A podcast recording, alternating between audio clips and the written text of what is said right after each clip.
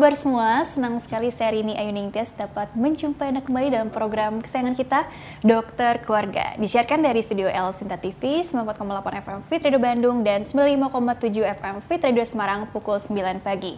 Hari ini kita akan membahas seputar psikologi anak yaitu dengan tema yang sangat menarik mengenai meningkatkan rasa percaya diri pada anak di sekolah. Bagi Anda yang ingin tanya, silakan kirim saja pertanyaan ke email kami di dokterkeluarga@tv@gmail.com. Dan hari ini narasumbernya adalah Kak Alvina MC Psikolog. Beliau adalah psikolog dari Rumah Sakit Royal Taruma. Kita sapa dulu Kak Vina yang sudah hadir di samping saya tentunya. Halo Kak Alvina, apa kabar? Baik sekali. Alhamdulillah, baik sekali ya. Semangat ya, hari ini mau membahas seputar bagaimana sih meningkatkan rasa percaya diri pada anak di sekolah. Mm -hmm. hmm Nah, mungkin ini banyak ya sering dengar juga nih kisah kisah-kisah dari terutama, terutama nih mama-mama muda nih gitu kan ibu-ibu iya, milenial di luar sana yang uh, kalau lagi ketemu kumpul terus uh, dibilang mengeluh atau apa ya istilahnya sharing aja sih iya, gitu ya. sharing curhat gitu ya. Hmm, curhat katanya, "Ih, anak aku kok beda banget ya. Kalau di rumah tuh ceriwis gitu kan. Tapi kok giliran di TK gitu ya kok tahu-tahu jadi jadi berubah gitu iya, ya beda berubah, banget ya beda banget. di rumah sama di sekolah gitu ya jadi nggak percaya diri katanya ya hmm. jadi sebenarnya Kenapa sih apa alasan itu ya banyak terjadi di luar sana sehingga kakak nih mau membahas ini menjadi tema yang sangat penting untuk diketahui oleh ibu-ibu atau mungkin uh, bapak-bapaknya juga di luar hmm. sana ya yang lagi menonton acara ini. Jadi kenapa sih kak gitu ini penting sekali untuk dibahas. Iya, jadi kalau misalnya uh, seorang anak gitu ya, apalagi waktu dia tuh masih TK gitu kan, mm-hmm. jadi kan dia kan sulit nih mengkomunikasikan kalau misalnya ada anak yang kalau misalnya ada suatu masalah di sekolah atau di lingkungan lainnya, mm-hmm. dia bisa langsung cerita, tapi juga ada anak yang nggak mau cerita malah mendem, nah itu tuh mm. yang kita bilang cukup mengkhawatirkan atau bahaya gitu kan. Jadi kalau misalnya uh, sampai ada anak yang punya masalah di sekolah gitu kan hmm. sampai nanti uh, misalnya nggak percaya diri di sekolah atau perilakunya yang tadi itu kan di rumah kok misalnya nih uh, kalau nyanyi suaranya kencang riang gitu kan tapi kalau di sekolah kok kayaknya suaranya kecil atau hmm. bahkan nggak mau nyanyi di sekolah gitu kan nah itu kita harus cari tahu dulu nih apakah hmm. anak itu ada masalah khususnya di sekolah atau tidak gitu loh entah dari lingkungan sekolahnya dengan gurunya atau bahkan dengan teman-temannya seperti itu. Lo dicari tahu gitu ya nah hmm. untuk mengerucutkan aja kali ya pembahasan kita pada pertemuan kita kali ini nih kak gitu ya supaya nggak nggak ke mana-mana juga kali ya. Ini anaknya mungkin anak kecil aja kali ya yang dibahas ya. Misalnya uh, mau TK nih atau ya memang ya lagi TK gitu ya. Soalnya kan kalau remaja atau apa nanti jadi terlalu luas gitu ya. Iya, jadi betul. karena mungkin yang tadi kan yang dianterin gitu anaknya ke, uh -uh. ke, ke, ke TK-nya gitu. Jadi kan ketahuan gitu ya. E, barangkali di rumahnya tadi beda banget nih dengan mm -hmm. di TK-nya ini gitu kan. Jadi orang tuanya yang nganterin kan mengamati atau caregivernya jadi mengamati perubahan apa tadi sikapnya atau iya, perilakunya betul. gitu ya. Nah tadi kan tadi kakak bilang perlu dicari tahu nih apa sih yang menyebabkannya hmm. gitu ya. Barangkali ada masalah terus tadi anaknya dipendem gitu ya. Hmm. Apa masalah seperti apa maksudnya ini? Iya. Hmm. Nah karena memang kalau yang uh, kita bahas yang kayak tadi itu ya misalnya kenapa hmm. sih harus anak TK dulu nih gitu kan? Hmm. Karena kalau misalnya kayak udah SD, SMP, SMA itu kan cenderung lebih bisa uh, tahu nih kalau misalnya dia dapat masalah apa gitu kan, hmm. uh, solusinya apa nih gitu kan. Tapi kalau anak TK itu kan cenderung belum mengetahui nih mm -hmm. solusi apa kalau misalnya dia dapat suatu masalah mm -hmm. gitu. Jadi baru mulai mulai mulai dia terjun ke lingkungan sosial gitu iya, ya, betul. bertemu teman-teman uh, sebayanya. Uh, Hmm, nah, kalau SD uh, udah beda ya. Iya betul. Hmm. Nah kalau masalah-masalahnya itu sebenarnya banyak banget sih gitu kan. Kalau hmm. misalnya masalah anak TK itu kan yang paling sering terjadi pertama misalnya jadi kayak uh, males atau nggak mau ke sekolah. Kedua ah. perilaku yang beda tadi itu misalnya kalau di rumah kok ceria, di sekolah tuh jadi kayak pemurung gitu ah. kan. Banyak banget sebenarnya. Terus kayak gitu misalnya kayak sebenarnya dia tuh jago gambar loh di rumah tuh gambarnya banyak banget sampai banyak kan orang tua yang protes ke guru atau hmm. cerita lah ke guru gitu kan. Anak saya pintar gambar nih di rumah gambarnya bagus-bagus dan rapi rapi hmm. tapi kok kalau di sekolah nggak mau gambar cuma coret-coret doang oh. begitu jadi perilaku perilaku yang berbeda antara di rumah dan di sekolah seperti itu oh sampai benar-benar berbeda sampai dia jadi hobinya yang dia tadi yang dia iya, keahliannya ya, malah jadi enggak gitu ya di mm, bisa, keluar gitu bisa ya? nggak ya? ditunjukkan gitu loh. Atau sebenarnya tuh banyak uh, orang tua atau guru yang menganggap bahwa anak ini kok jadi nggak percaya diri ya oh. seperti itu. Oh jadi itu bentuk nggak percaya diri tuh? Iya bisa bentuk hmm. dari uh, nggak uh, percaya diri atau sebenarnya anak ini punya kecemasan oh. gitu. Makanya kita harus cari tahu dulu nih sebenarnya tuh masalah anak ini tuh di mananya sih seperti itu. Oke okay, oke. Okay. Mungkin kenapa fokusnya juga uh, di TK ini ya karena -hmm. kan uh, tadi ya selain dia kalau SD udah mulai bisa ngerti lah ya, ya gitu ya dan menemukan solusi lah ya, menemukan ya gitu. solusi. Kalau ini uh, ada kaitannya juga nggak sih kan kita sering dengar ada masalah oh nih otaknya memang lagi berkembang berkembangnya. Mm -hmm, Jadi kan mm -hmm. benar-benar harus dijaga nih momen krusialnya ini gitu mm -hmm. ya. Kalau bisa nih di alam bawah sadarnya dimasuki pesan-pesan positif terus iya, supaya dia percaya diri. Mm -hmm. Jadi bakal dia fondasi awal sih ya. Iya fondasi awal mm. betul. Karena kan yang kita tahu kan kalau misalnya anak usia dini ini kan lagi golden age age-nya banget ah, gitu bener, kan. Jadi memang ya. lagi masa emasnya, lagi perkembangannya juga lagi pesat-pesatnya gitu. Jadi kalau misalnya di masa ini seorang anak tuh lagi udah masanya perkembangannya lagi pesat tapi kok anaknya jadi kurang percaya diri itu kan jadi hmm. kayak potensinya nggak keluar gitu loh jadi cukup merugikan si anak gitu hmm, tapi sebenarnya kalau di sudut pandang seorang psikolog ya atau di ilmu hmm. psikologi sendiri itu ada nggak sih mungkin konsep-konsep khusus gitu mm -hmm. ya yang ternyata berkaitan loh dengan ciri-ciri anak yang seperti ini gitu ya apa mm -hmm. mungkin hanya masalah kurang percaya diri aja atau mm -hmm. mungkin ada istilah-istilah lain juga nih yang ternyata mirip-mirip juga nih yang sebenarnya sih bukan bermaksud melabel sih mm -hmm. tapi ternyata ada juga yang seperti ini yang bisa sampai diagnosa iya, gitu ya iya. Nah, ada nggak sebenarnya ada kalau misalnya untuk anak TK itu mm -hmm. uh, juga banyak yang dia masuk ke gangguan kecemasan yaitu selektif mutism. Jadi kalau uh, jadi kalau hmm. selektif mutism itu memang lebih ke arah uh, dia tuh mute atau diam gitu perilaku diam atau mute itu hanya di satu tempat aja atau di beberapa tempat tapi hmm. biasanya di satu tempat. Nah kebanyakan yang saya temukan itu memang di sekolah seperti hmm. itu. Jadi perilakunya di rumah kok kayaknya sama sekolah beda banget dan bedanya hmm. tuh bener-bener yang beda 180 derajat gitu loh dari yang dia tuh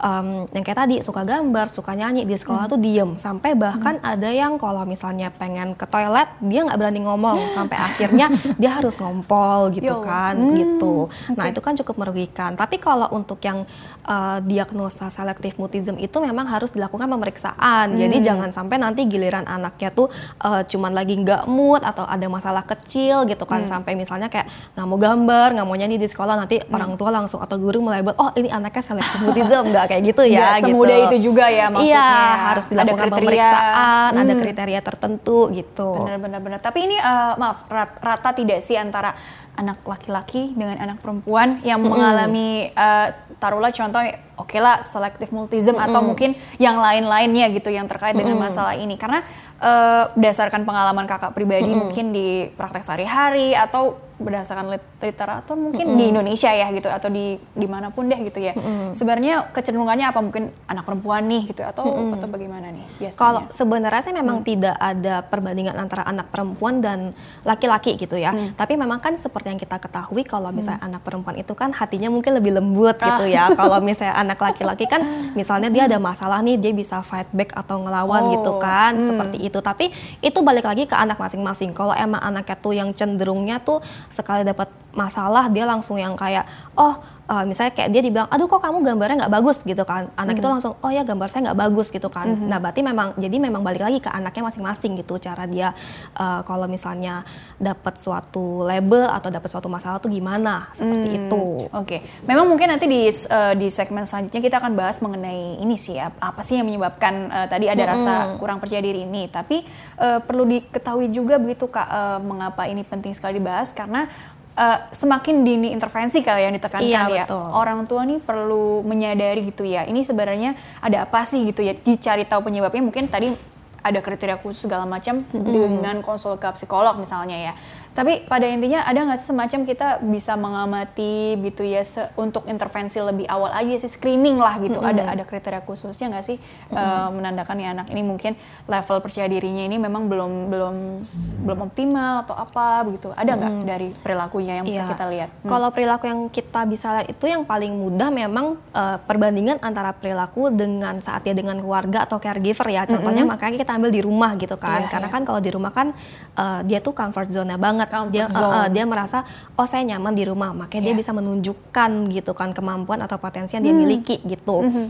kita bandingkan dengan kalau misalnya waktu dia di sekolah gitu kan apakah sama gitu mm-hmm. kalau memang sama berarti kan uh, sudah tergolongnya memang percaya diri di semua tempat gitu kan mm-hmm. tapi kalau misalnya berbeda berarti kan mesti cari tahu dulu juga makanya ada apa nih apakah memang di sekolah ini ada masalah atau memang bener-bener di mall pun dia nggak percaya diri di sekolah dia nggak percaya diri seperti itu dari mm. uh, kepercayaan diri itu pun kan sebenarnya kan mampu menunjukkan kemampuan yang dia miliki atau hmm. potensi yang dia miliki seperti itu. Kompetensi yang dia miliki gitu ya? Uh, uh, potensi oh. atau kemampuan yang dia miliki gitu. Oke, okay. tadi uh, jadi uh, logikanya gitu ya harusnya mm -mm. di semua tempat gitu ya? Iya. Uh, uh. Dia sama aja gitu ya. Mm -mm. Ah ya, ya begini anaknya gitu ya, nggak iya. berubah-berubah gitu iya, ya? Iya. Jadi kalau misalnya mm. di rumah dia nyanyinya kenceng gitu kan, mm. terus kayak gitu kayaknya sampai gaya-gaya gimana gitu kan mm. di sekolah pun dia bisa seperti itu kan uh, banyak juga ya anak yang kalau misalnya di rumah tuh uh, bisa nyanyinya kenceng sampai hmm. gaya-gaya tapi kalau misalnya di sekolah ya paling ujungnya cuma nyanyi cuma gini-gini doang gitu kan jadi kan ada perbedaan juga walaupun sedikit seperti itu oke okay.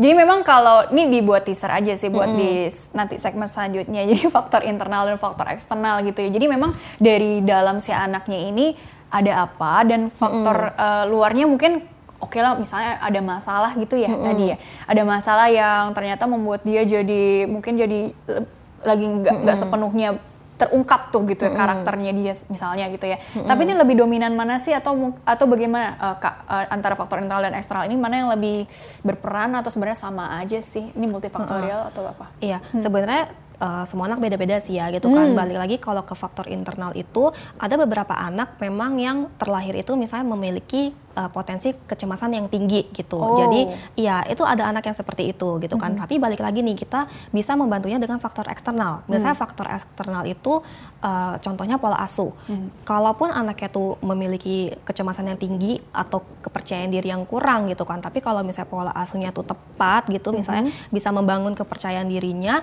pastinya kan anak juga cenderungnya yang faktor eksternal itu tuh agak terpendam gitu hmm. loh, nggak gitu muncul ke permukaan gitu. Oke okay, oke, okay. jadi memang ini uh, menyeluruh gitu ya? Iya, pastinya ada internal dan eksternalnya. Oke, okay. tapi uh, berarti kan lebih ke bagaimana pola asuhnya juga mm -hmm. supaya si anak ini tadi jadi uh, memang dasarnya mungkin ada tadi yang faktor ini lebih ke genetik atau iya bisa juga memang uh -uh. Uh, menirukan anak kan role modelnya biasanya orang tua mm, nih ya tadi kan di comfort zone-nya tuh jadi sehari-hari yeah. melihatnya ya orang tua atau mungkin mm, siapa kalau itu bisa masuknya ke eksternal karena kan oh. kalau intrat itu kan kalau internal itu kan mm. yang dari diri kita bawaan gitu bawaan kan gennya uh, tadi ya iya. nah kalau misalnya memang yang dia mm. uh, meniru gitu kan uh, misalnya ayahnya nih uh, contohnya kalau misalnya ada suatu kesalahan dikit nggak bisa gitu kan contohnya mm -hmm. misalnya kayak uh, ini kotor dikit nih gitu kan dia cemas nih nanti uh, ada apa ada kotoran atau hmm. ada debu dia langsung hmm. bersihin jadi kan anak ngelihatnya seperti itu jadi bisa ikutan cemasnya tinggi atau misalnya kalau kayak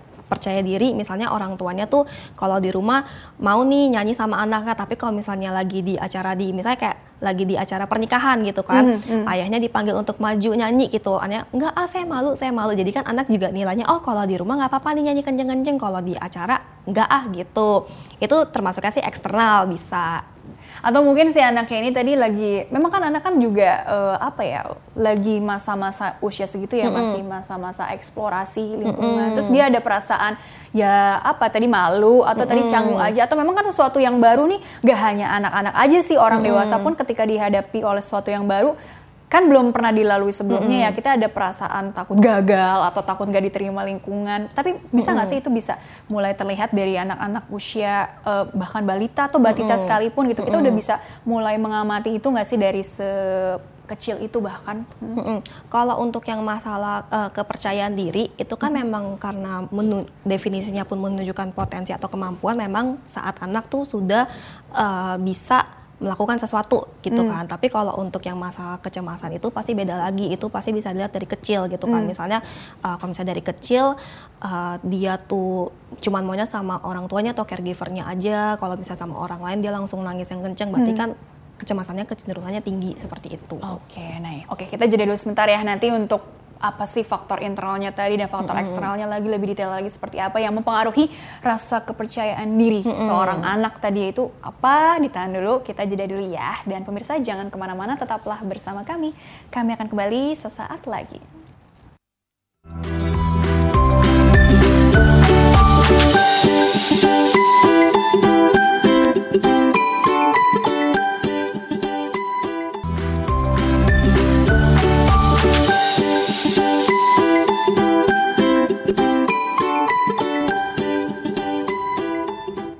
Ya pemirsa terima kasih Anda masih bersama kami di program Dokter Keluarga. Masih bersama dengan Kak Alvina MC Psikolog. Beliau adalah psikolog di Rumah Sakit Rumah Sakit Royal Taruma. Untuk masih membahas mengenai bagaimana meningkatkan rasa percaya diri pada anak di sekolah. Bagi Anda yang ingin bertanya silahkan kirim saja pertanyaan ke email kami di dokterkeluarga@tv@gmail.com Dan Kak Alvina dilanjutkan kembali ya. Jadi kan kita mau bahas lagi nih sebenarnya apa sih yang membuat seorang anak ini nggak percaya diri? Supaya pembahasannya lebih fokus gitu ya. Mm. kan ini sekolah uh, anak ya bukan remaja. Jadi uh, persepsinya kan berarti tadi TK atau mungkin ya SD SD awal lah ya. Iya masih ah, peralihan gitu TK ya. SD gitu ya. Benar-benar. Nah soalnya kalau udah gedean dikit kan beda lagi lah ya. Udah udah mulai ngerti gitu ya. Mm. nah balik lagi kak uh, bahwa apa yang menyebabkan tadi kan sebenarnya udah dikasih sedikit tuh teaser tadi aku mm -hmm. bilangnya ya kalau di segmen awal tadi faktor genetik itu bawaannya dia juga emang pencemas mm -hmm. atau apa gitu ya, atau faktor eksternal lagi nih yang mm -hmm. barangkali ada masalah atau apa gitu ya mm -hmm. jadi mungkin perlu dijabarkan lagi tuh kak uh, bentuk-bentuknya juga mm -hmm. Jadi kalau misalnya untuk faktor internalnya itu memang lebih ke arah yang tadi uh, udah sempat dijelaskan sebelumnya hmm, gitu kan. Jadi kalau misalnya memang uh, ada anak yang membawa potensi kecemasan yang cukup tinggi dengan hmm. kecemasan yang dia bawa itu makanya kan uh, kurang mampu untuk menunjukkan. Jadi hmm. uh, ujung-ujungnya dinilainya kurang percaya diri gitu kan. Tapi memang kalau untuk yang anak-anak itu memang lebih uh, berpengaruhnya itu yang faktor eksternal. Jadi pertama itu pasti dia lihat dari keluarganya gitu kan. Dia lihat hmm. orang tuanya nih gimana sih kepercayaan diri orang tuanya gitu kan. Jadi uh, role model dia kan pasti kan orang tuanya ayah atau ibu atau bahkan caregivernya gitu hmm. kan. Kemudian yang pastinya kalau karena kita bahas ini lagi di sekolah gitu hmm. ya, uh, memang di sekolah ini apakah anak sudah cukup nyaman dengan lingkungan sekolah seperti hmm. itu gitu. Jadi balik lagi apakah anak tuh ada masalah di sekolah atau tidak yang membuat dia kok jadi kurang mampu untuk menyalurkan atau menunjukkan potensi atau kemampuan yang dimiliki seperti itu. Oke. Okay. Kenapa penting sih rasa percaya diri? Karena itu tadi kan untuk menunjang dia diukur mm -hmm. kali ya secara nggak langsung kan keberhasilan dia di sekolah belajar prestasinya iya betul oke okay nggak sih itu kan nanti ada performance yang dinilai dia mampu tampil nggak sih iya. menunjukkan bakatnya mm -hmm. tadi atau potensi-potensi uh, yang dia miliki lain, gitu, gitu ya. kan. Ya. Bener juga sih gitu kan. Soalnya kalau anaknya misalnya pinter banget gitu ya, mm. tapi gak ada yang tahu ya. Iya, dan dia dong. dan dia nggak mau nunjukin gak itu kan merugikan gitu ya. diri dia juga sebenarnya iya, gitu kan. Jadi ya. potensinya ya. tuh nggak hmm. nggak keluar gitu. Bener-bener. Padahal dia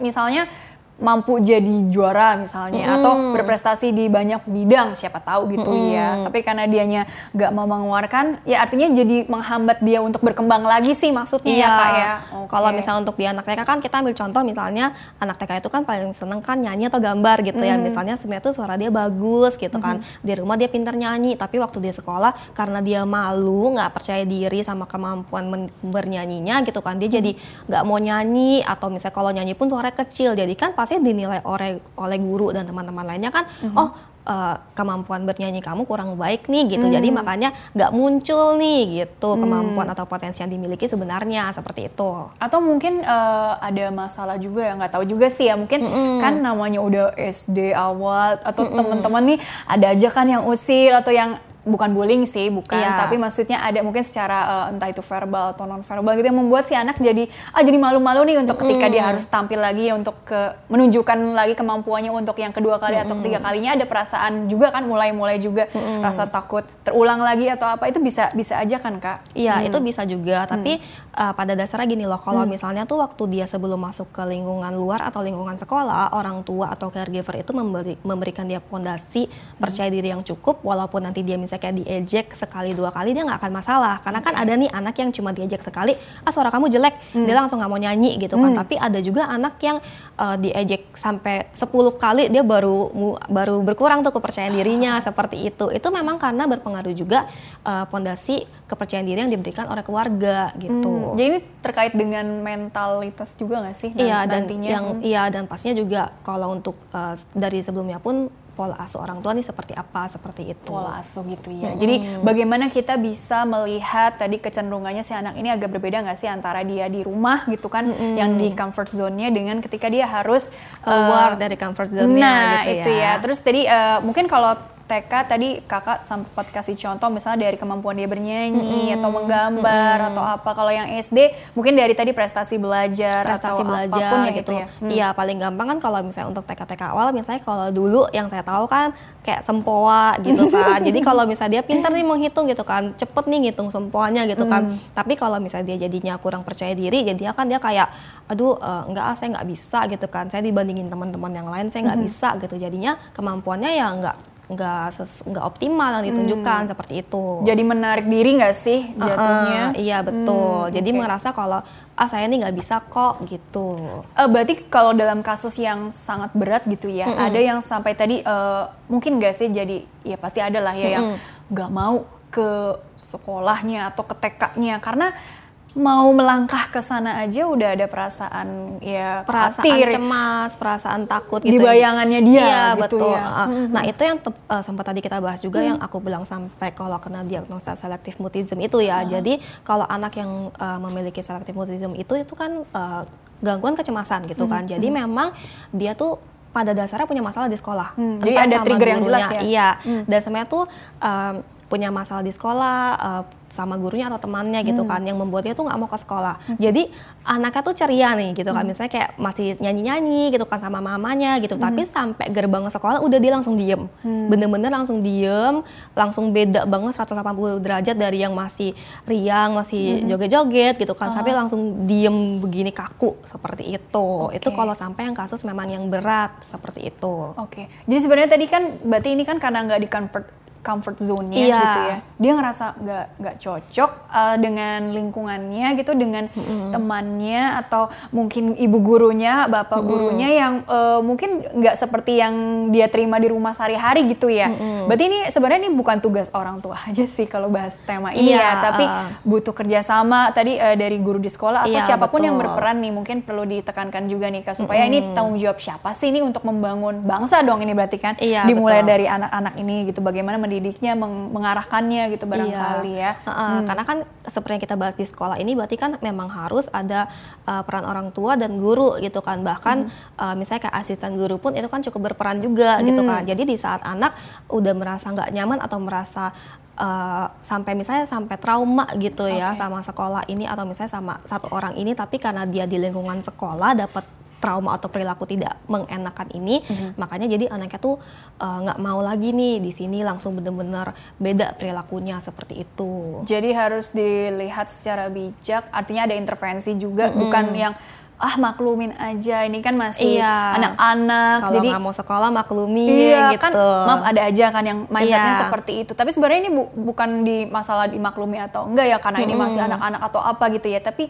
lebih ke bagaimana tadi melihatnya secara, oh apa sih tadi penyebabnya, triggernya apa? Iya, itu yang uh-uh. perlu diatasi kali ya sih, Iya di-cut betul. atau apa Heeh. gitu ya. Kalau untuk masalah maklumin itu kan kita juga harus lihat ya makluminnya tuh sampai gimana maklum gitu loh. Misalnya anak yang udah libur sebulan tiba-tiba besok harus sekolah, pasti kan itu adaptasinya ulang lagi. Pasti Ah. ada anak yang mikirnya, aduh sekolah nih aku udah enak tiap hari bangunnya siang atau tiap hari main game gitu kan. Itu masih ter- eh, tergolongnya maklum. Tapi kalau misalnya sampai anak yang bener-bener nggak mau ke sekolah gitu kayak, kayak contoh-contoh yang seperti tadi aku bilang itu kan berarti itu yang sudah tergolong eh, sedikit bermasalah gitu. Oke. Kalau yang habis liburan terus kemudian jadi kok males atau apa ini karena masih adaptasi aja tadi Iya, ya harus eh, dan adaptasi. kalau emang cuman hari pertama, hari kedua cuman eh, begitu ya nggak masalah sebenarnya karena kan misalnya dia liburnya lihat dulu nih liburnya udah sebulan, terus sebulan itu aktivitasnya apa sih? Misalnya aktivitasnya tiap hari ada aja kegiatannya, misalnya berenang kah, main main-main gitu kan. fun-fun gitu Eh, ya. eh, jadi kan anak juga pasti mikirnya, aduh sebulan ini waktunya lama juga gitu kan. Aku tiap hari tuh bangun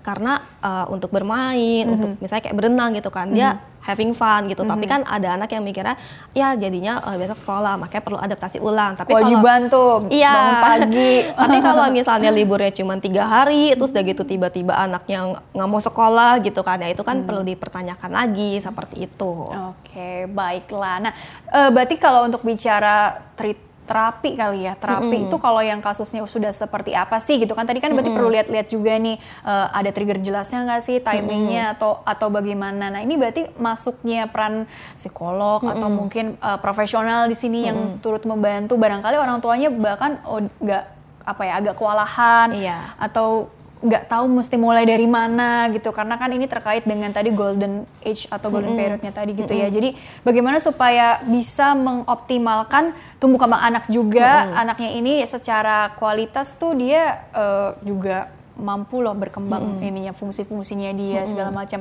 stimulus apa juga yang bisa diberikan hmm. dari orang tua ataupun caregivernya barangkali hmm. sebagai solusi di sini. Iya. Hmm. Nah kalau untuk kapan sih waktu yang tepat ke profesional atau ke psikolog gitu kan? Hmm. Itu memang di saat anak tuh benar-benar menunjukkan perilaku yang uh, tidak seharusnya gitu hmm. kan misalnya kayak tadi nih yang uh, yang saya bilang selektif mutism itu karena hmm. itu kalau misalnya untuk di anak TK itu memang uh, kasus yang cukup banyak itu dan yang berat itu memang itu gitu hmm. kan makanya uh, dari tadi sempat saya mentionnya itu yang selektif mutism dan gitu kan. berlangsungnya kan. udah udah lama gitu iya dan memang itu treatmentnya gitu. itu tuh perlu waktu yang cukup lama. Memang ah. setiap anak beda. Ada hmm. yang ada yang setahun sudah balik lagi, tapi hmm. ada yang sampai 2 3 tahun tuh baru balik gitu. Jadi hmm. tergantung dari anaknya masing-masing gitu. Nah, kalau untuk yang kayak masalah-masalah misalnya nggak sampai selektif mutism gitu ya, nggak mm -hmm. sampai uh, muncul tegak diagnosa gitu, itu memang paling uh, yang pasti dimunculkan kepercayaan diri dulu. Nah, yang tadi mm -hmm. saya bilang itu juga, maksudnya harus ada pondasi dari keluarga. Contohnya kalau misalnya dari kecil nih anak uh, misalnya dia bernyanyi gitu kan hmm. uh, diberi uh, pujian secara verbal hmm. gitu kan misalnya kayak wah suara kamu bagus loh yeah. gitu atau misalnya uh, anaknya gambar gitu aduh nih rapi banget hmm. gambar kamu bagus loh jadi tuh anak tuh uh, punya uh, di mindsetnya oh saya gambar saya bagus, suara saya bagus. -hmm. Jadi dia semakin percaya diri, semakin mau men, uh, memunculkan kemampuan yang dia miliki seperti itu. Lebih terpacu gitu ya iya, untuk lebih bagus lagi iya, gitu jadi ya. walaupun cuman uh, hanya sedikit-sedikit gitu ya kayak cuman pujian bagus loh, uh, hmm. bagus loh gitu kan. Tapi hmm. sebenarnya itu berarti banget kalau hmm. untuk anak usia dini sebenarnya gitu. Oke, okay, membangun tadi dari dini sekali. Hmm. Tapi ada juga nih yang misalnya protes nih, protes nggak hmm. sih istilahnya, bener nggak? Misalnya anak-anak, eh kata papa mamaku aku hebat gitu ya, hmm. gambarku bagus, suaraku bagus, tapi hmm. temen aku bilang temen deketku bahkan atau mm apa bilang e, kok suaranya uh, kamu nggak terlalu bagus ah gitu kan mm -hmm. ada aja gitu kan mm -hmm. yang bicara seperti itu sehingga sedikit uh, sedikit banyak agak mengganggu kepercayaan diri si anak nih gitu iya, kan walaupun uh. mungkin si anak juga ah tapi kata aku begini kok gitu ya tapi mm. kan bagaimana supaya uh, ini kan naik turun nih mm. ibaratnya gitu bagaimana supaya si anak ini tetap konsisten gitu mm. kan uh, yakin gitu walaupun bisa aja kita nggak disukain banyak orang mm. atau nggak diterima oleh banyak orang kemampuan kita atau mm. potensi kita karena kan harus diajarkan seperti itu juga dong karena yeah. kan iya. ke depan kan kita juga banyak menemukan orang-orang yang mungkin nggak sependapat iya, dengan pasti kita ada hal gitu negatif ya. juga mm -hmm. ya bagaimana gimana tuh iya. penanamannya? Kalau seperti itu memang balik lagi orang tua harus memberikan penjelasan. Jadi misalnya iya. contohnya tadi gitu kan, hmm. uh, kok ke temanku bilang kalau suaraku nggak bagus tapi kata papa mama suaraku bagus hmm. gitu kan hmm. bisa diberi penjelasan misalnya oh ya mungkin menurut teman kamu suara kamu itu kurang bagus tapi kan uh, setiap orang itu kan punya penilaian masing-masing yeah. seperti itu jadi biar anak juga belajar bahwa setiap orang tuh punya penilaian masing-masing hmm. tidak hmm. semua orang tuh penilaiannya harus sama seperti itu jadi menghargai perbedaan juga iya, ya betul itu kan meningkatkan kepercayaan diri juga dong ketika dia harus iya. bersosialisasi dengan orang banyak dia tahu karakter orang itu beda-beda beda bagaimana menyikapinya terus dia oh nggak masalah kok orang punya pendapat apa yang penting aku merasa yakin dengan iya, kemampuanku uh, sendiri begitu uh, uh. ya kemudian juga bisa dijadikan sebagai uh, untuk memotivasi untuk menjadi uh, lebih baik gitu. Ya, Jadi misalnya betul. orang tua bisa menjelaskan, oh coba nanti kamu tanya ke teman kamu gitu mm -hmm. kan, kurang bagusnya seperti apa hmm, gitu kan. Hmm. Misalnya nanti uh, temennya bilang, iya suara kamu tiba-tiba uh, cempreng atau tiba-tiba tinggi gitu kan. Uh. Nah nanti orang tua bisa bilang lagi dong, iya kalau gitu belajar aja besok-besok uh, jangan tiba-tiba suaranya lebih tinggi atau gimana. Okay. Jadi kalau musik kan memang ada tuh ya nada-nadanya ya, gitu. Bener, Kamu ikutin nada-nadanya aja hmm. seperti itu. Jadi diajarkan untuk menerima masukan dari orang hmm, lain dan itu juga, pun dijadikan hmm, motivasi untuk mem, memperbaiki atau meningkatkan uh, kemampuan diri oh, gitu. Wow, positif thinking banget ya dari kecil tuh udah diajarkan seperti itu gitu ya. Iya. Baik kak, uh, kita sekarang uh, bahas gitu ya. Ini ada pertanyaan dari email yang nanti mm -hmm. kakak bisa beri tanggapan ya lebih detail lagi seperti apa. Nah bagi pemirsa yang ingin bertanya via email, silahkan kirim saja pertanyaan ke email kami di dokterkeluarga@tv@gmail.com dengan format lengkap nama, usia usia yang ditanyakan, usia anaknya atau usia kakaknya atau adiknya ini, kemudian juga asal kotanya atau tempat tinggalnya. Baik, ini pertanyaan dari Ibu Tif oh Mbak Mbak Tiffany deh, oke dari Bekasi.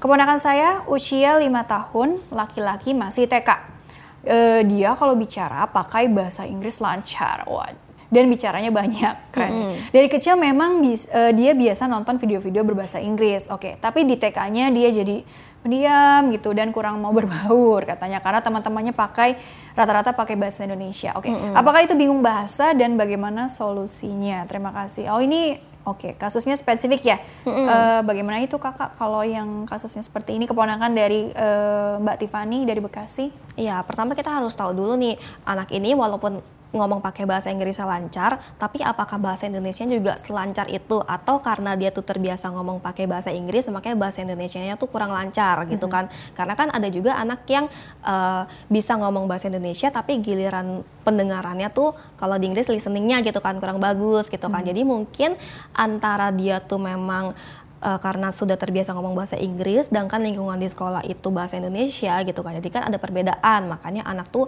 uh, kurang mau berkomunikasi atau bahkan mungkin bisa aja teman-temannya yang kurang mau berkomunikasi dengan si anak hmm. karena kan banyak juga tuh saya juga sering menemukan seperti itu hmm. di mana anak yang ngomong bahasa Inggris anak yang ngomong bahasa Indonesia ini yang kurang uh, kurang mau berkomunikasi jadi kayak bilang ah saya nggak ngerti kamu ngomong apa hmm. nah dia main sama teman-teman yang lain karena kan hmm. kan kebetulan anak yang bisa bahasa Inggris ini yang lancar bahasa Inggris ini kan misalnya kayak cuman sedikit hmm. dibandingkan yang uh, lancar bahasa Indonesia seperti itu. Jadi memang harus diketahui dulu sih gitu.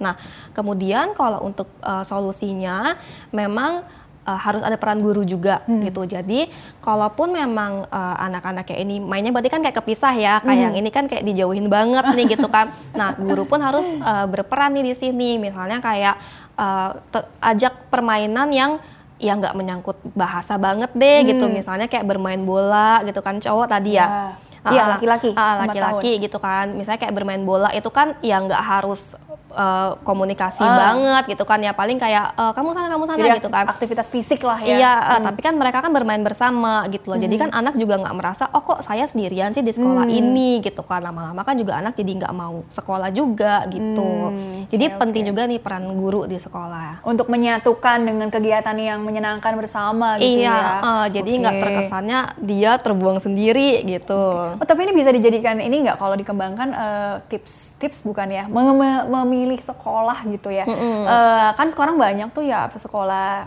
internasional lah, sekolah iya. sekolah inilah, sekolah itulah gitu ya. Intinya uh, kan kita perlu melihat kemampuan si anak gitu ya. Iya betul. Siapa tahu supaya dia makin percaya diri atau berkembang. Nah ini kan biasanya kadang-kadang jadi pilihan yang agak membingungkan juga nih gitu, mm -hmm. atau memakan waktu juga pertimbangannya matang gitu kan mm -hmm. sebagai orang tua uh, maunya ini anaknya bagusnya di mana ya gitu karena ini kan terkait mm. nanti dia ke depannya gitu ya. Iya, uh, ini uh. bagaimana itu Kak kalau itu? Iya, kalau hmm. ini juga uh, bisa jadi saran juga gitu hmm. kan maksudnya kalau misalnya uh, anaknya tuh misalnya kayak tadi nih contohnya gitu kan hmm. dia tuh lebih nyaman gitu kan pakai bahasa Inggris kalau hmm. misalnya memang dimasukin sekolah yang cuma pakai satu bahasa gitu hmm. kan bahasa hmm. Indonesia pasti kan anak ngerasanya uh, kok saya nggak nggak bilang di sini gitu uh. kan tapi hmm. kalau misalnya anaknya memang lebih sukanya pakai bahasa Inggris ya mungkin bisa dimasukkan ke yang dua bahasa misalnya Indonesia Inggris gitu okay. jadi lihat dulu nih anak tuh lebih suka bahasa yang mana gitu. Oke okay. jadi sih sebenarnya lebih ke ini pilihan ya bukan iya, bukan berarti masing-masing iya bukan berarti nanti giliran anak yang suka bahasa Inggris harus masuknya sekolah internasional enggak, enggak ya. juga enggak ya kan kita tinggal di Indonesia nih sehari-hari uh, ntar mau belanja kan pakai bahasa iya. Jadi memang uh, ya harus dilihat secara menyeluruh sih ya. Aduh mm. ini tugas orang tua nih. Iya, karena kan sebenarnya ada juga loh kalau uh, anaknya tuh nyaman pakai bahasa Inggris, mm. tapi di saat dia kondisinya tuh harus ngobrol pakai bahasa Indonesia ya mm. anak mau mau aja gitu loh. Ya, Oke. Okay. Oke, kurang lebih seperti itu sih gitu sarannya. Terima kasih ya kak ya. Baik, ini pertanyaan selanjutnya dari Avan. Avan dari Jakarta nih. Apakah kita bisa melihat anak sedari kecil yang punya bakat pencemas? Ah ini udah dibahas mm -hmm. tadi ya anxietas gitu ya. Oke, okay. kalau anak merasa tidak nyaman pergi ke sekolah karena cemas dengan lingkungannya, bagaimana mengubahnya supaya tidak berkembang secara berkelanjutan jadi anak pencemas nantinya?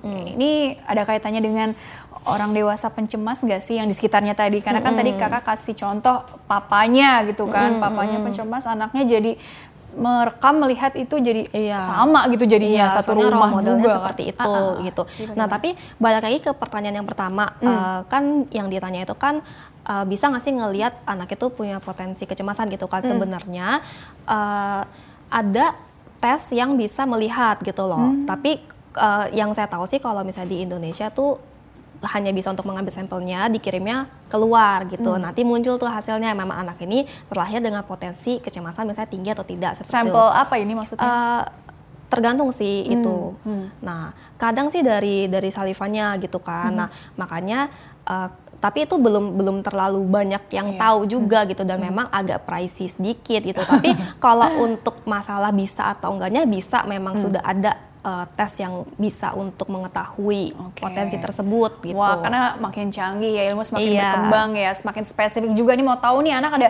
arah ke sana nggak sih mm gitu ya. Oke. Okay. Nah, ini mungkin ditahan dulu sebentar deh ya, nanti dilanjutkan kembali di segmen terakhir ya karena kita harus masuk jeda dulu mm ya. Dan pemirsa jangan ke mana-mana, tetaplah bersama kami. Kami akan kembali sesaat lagi.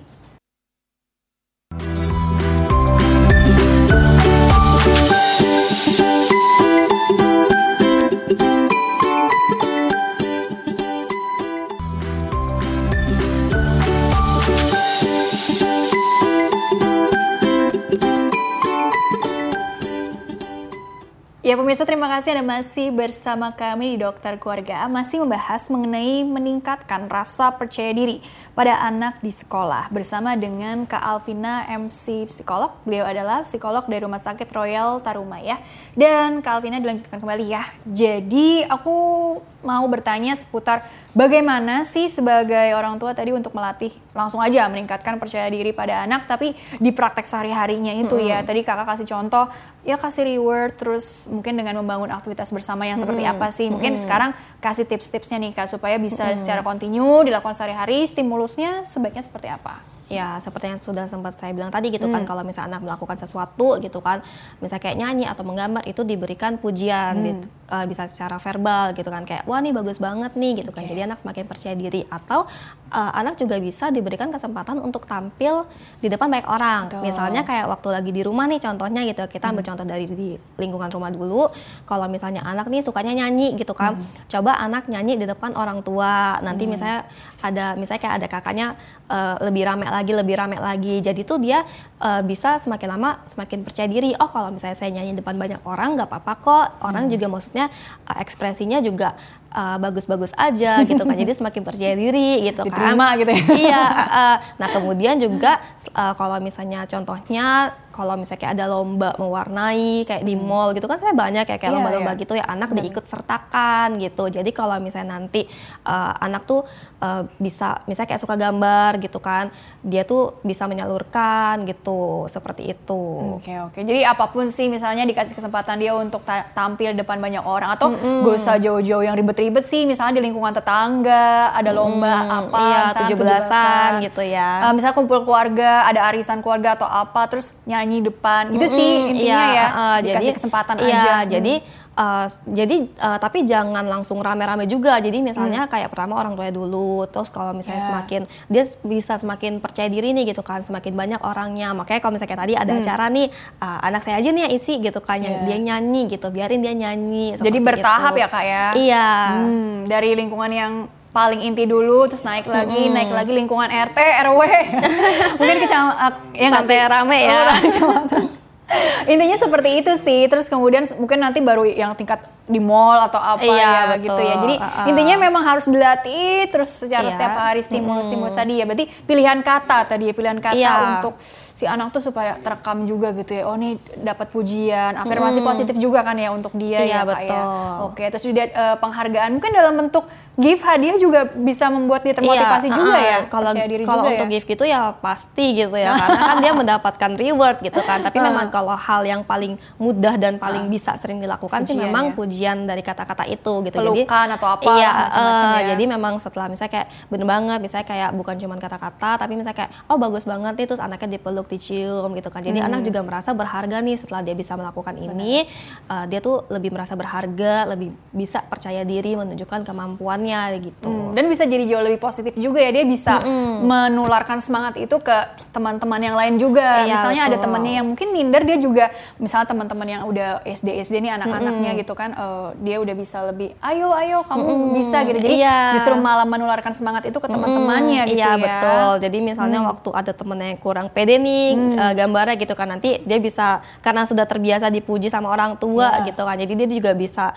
menularkan gitu kan memberikan contoh juga gitu kan kayak enggak kok gambar kamu bagus ayo kita bisa kok gambar gitu jadi kan bisa menularkan hal positif juga gitu oke okay. nah berarti uh, itu kasusnya yang tadi normal nih kalau mm. yang memang bawaannya udah pencemas nah ini kan mm. Agak lebih panjang lagi nih gitu yeah, ya uh. mesti eh bersabar lah pasti mm. orang tua tapi uh, juga nggak yang mem push gitu ya artinya mm. si anak takutnya malah jadi makin cemas gak sih ketika ayo uh -uh. kamu tampil ayo gitu kan aduh gitu kan bisa aja doang dia malah yeah. jadi semakin tegang atau canggung bisa aja kan yeah, jadi kalo, memang prosesnya ini bagaimana iya hmm. kalau misalnya untuk anak yang memiliki potensi kecemasan dari kecil gitu kan ya jangan nanti tiba-tiba ada acara nyanyi di mall dia langsung didorong ayo kamu nih langsung ke mall uh, langsung nyanyi di depan gitu kan ya pasti anak uh. juga langsung takut malahan nanti jadi diem malahan nanti uh, setiap ada acara dia benar-benar nggak mau lagi gitu kan hmm. makanya kalau anak yang dinilainya kok kayaknya agak pencemas ya gitu kan, hmm. yang memang harus step by step gitu, yang kayak hmm. tadi uh, dipuji dulu gitu kan, misalnya kayak dari mama papanya atau caregivernya dulu yang sering memberikan pujian gitu, kemudian nanti kalau misalnya sudah mulai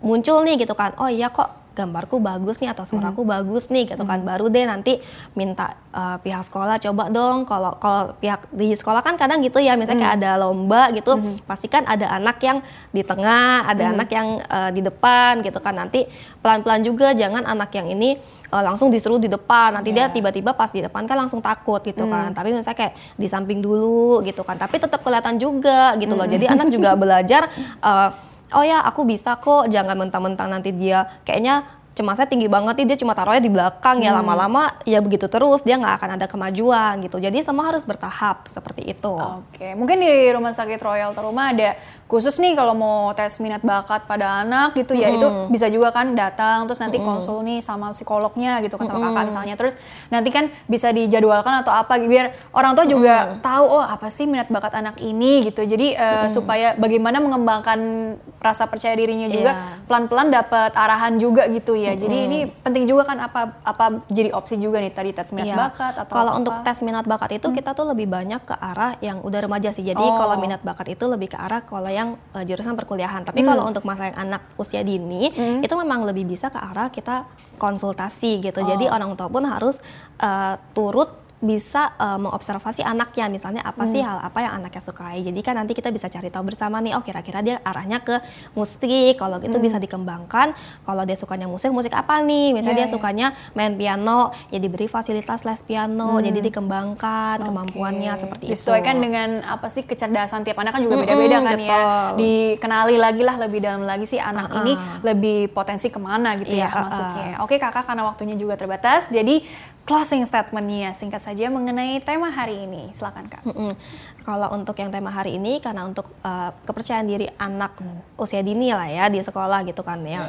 Yang pastinya memang uh, kalau untuk di sekolah kalau misalnya kayak ada masalah atau anak kok tiba-tiba perilakunya agak berbeda nih gitu kan yang pastinya orang tua harus mencari tahu nih ada masalah apa kemudian hmm. kalau untuk yang balik lagi ke yang tadi masalah pola asuh gitu kan orang tua pun harus dari sedini mungkin bisa memberikan uh, motivasi kepada anak yeah. untuk meningkatkan kepercayaan dirinya. Oke, wah bagus sekali ya pembahasannya kali ini. Terima kasih kakak telah berbagi ilmunya di sini. Mudah-mudahan membawa banyak manfaat pencerahan untuk orang banyak ya. Sukses sukses selalu ya Kak ya. Iya, terima kasih. Baiklah, pemirsa terima kasih juga Anda telah mengikuti program ini. Saya Rini Ayuning Tias beserta seluruh kru tugas mohon undur diri dari hadapan Anda. Terima kasih dan sampai jumpa.